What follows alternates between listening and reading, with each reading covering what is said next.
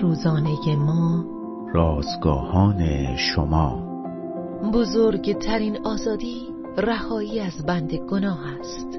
روز چهل و هفتم از شماره سوم نان روزانه ما. کشش صلیب عنوان و یوحنا باب دوازده آیات 23 تا 26 متن امروز ما از کلام خداست. برجی که بر روی بندرگاه نیویورک است برج آزادی نام دارد آن زن پرشکوه با در دست داشتن مشعل آزادی میلیون ها نفری که در خفقان ظلم و ستم تحت فشار بودند را به سمت خود متوجه می کند. مردم به سمت آزادی مظهر آن مجسمه کشیده می شوند. بر روی پایه مجسمه آزادی ابیاتی از شعر قول نوین سروده اما لازاروس حک شده است.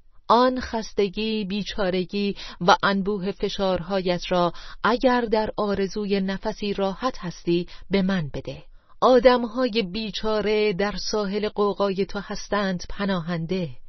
بفرست نزد من این آوارگان پر تلاتم را و من رو به در طلایی بلند می کنم مشعلم را اما یک اثر جاودانی برافراشته دیگری هم وجود دارد که در طول تاریخ در هر جای دنیا برای انسانهای دربند آزادی روحانی را ارمغان میآورد و آن صلیبی است که دو هزار سال پیش مسیح بر آن میخکوب شد. صلیب در نگاه اول ناراحت کننده به نظر می آید اما بعد می‌بینیم که پسر خدا معصومانه به جای ما به خاطر گناهان ما روی صلیب مرد. از بالای صلیب این جملات را میشنویم. پدر آنها را ببخش. و تمام شد.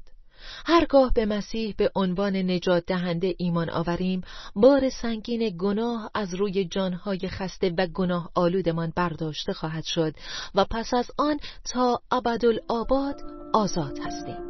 آیا به دعوت صلیب گوش داده و آن را پذیرفته اید؟